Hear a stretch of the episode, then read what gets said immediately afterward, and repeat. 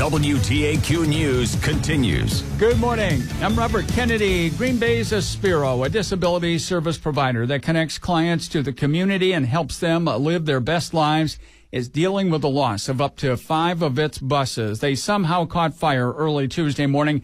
Nicole Hoffman is Vice President of Development. We are working to see if we can do rentals or other agencies have also stepped forward offering the use of some of their vehicles for a short period of time. About a third of Aspiro's fleet is now unavailable. Cost of the damages estimated at $500,000. No word on the cause of that fire.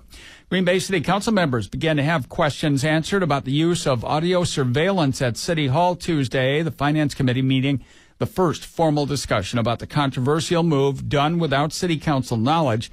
Parks Committee will continue the debate tonight. Tomorrow, a hearing on whether to shut it down while a lawsuit plays out is scheduled.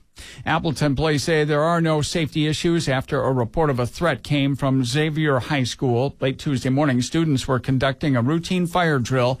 That's when dispatch got a 911 call indicating there was an active threat in the school. Police responded and began uh, clearing everyone out. No threat was located and an investigation between police and the school continues. Former Green Bay Packer Letroy Guion was sentenced to a year in jail Tuesday for a domestic violence incident at his home. Guion previously pleaded no contest to aggravated battery for the September 26th incident.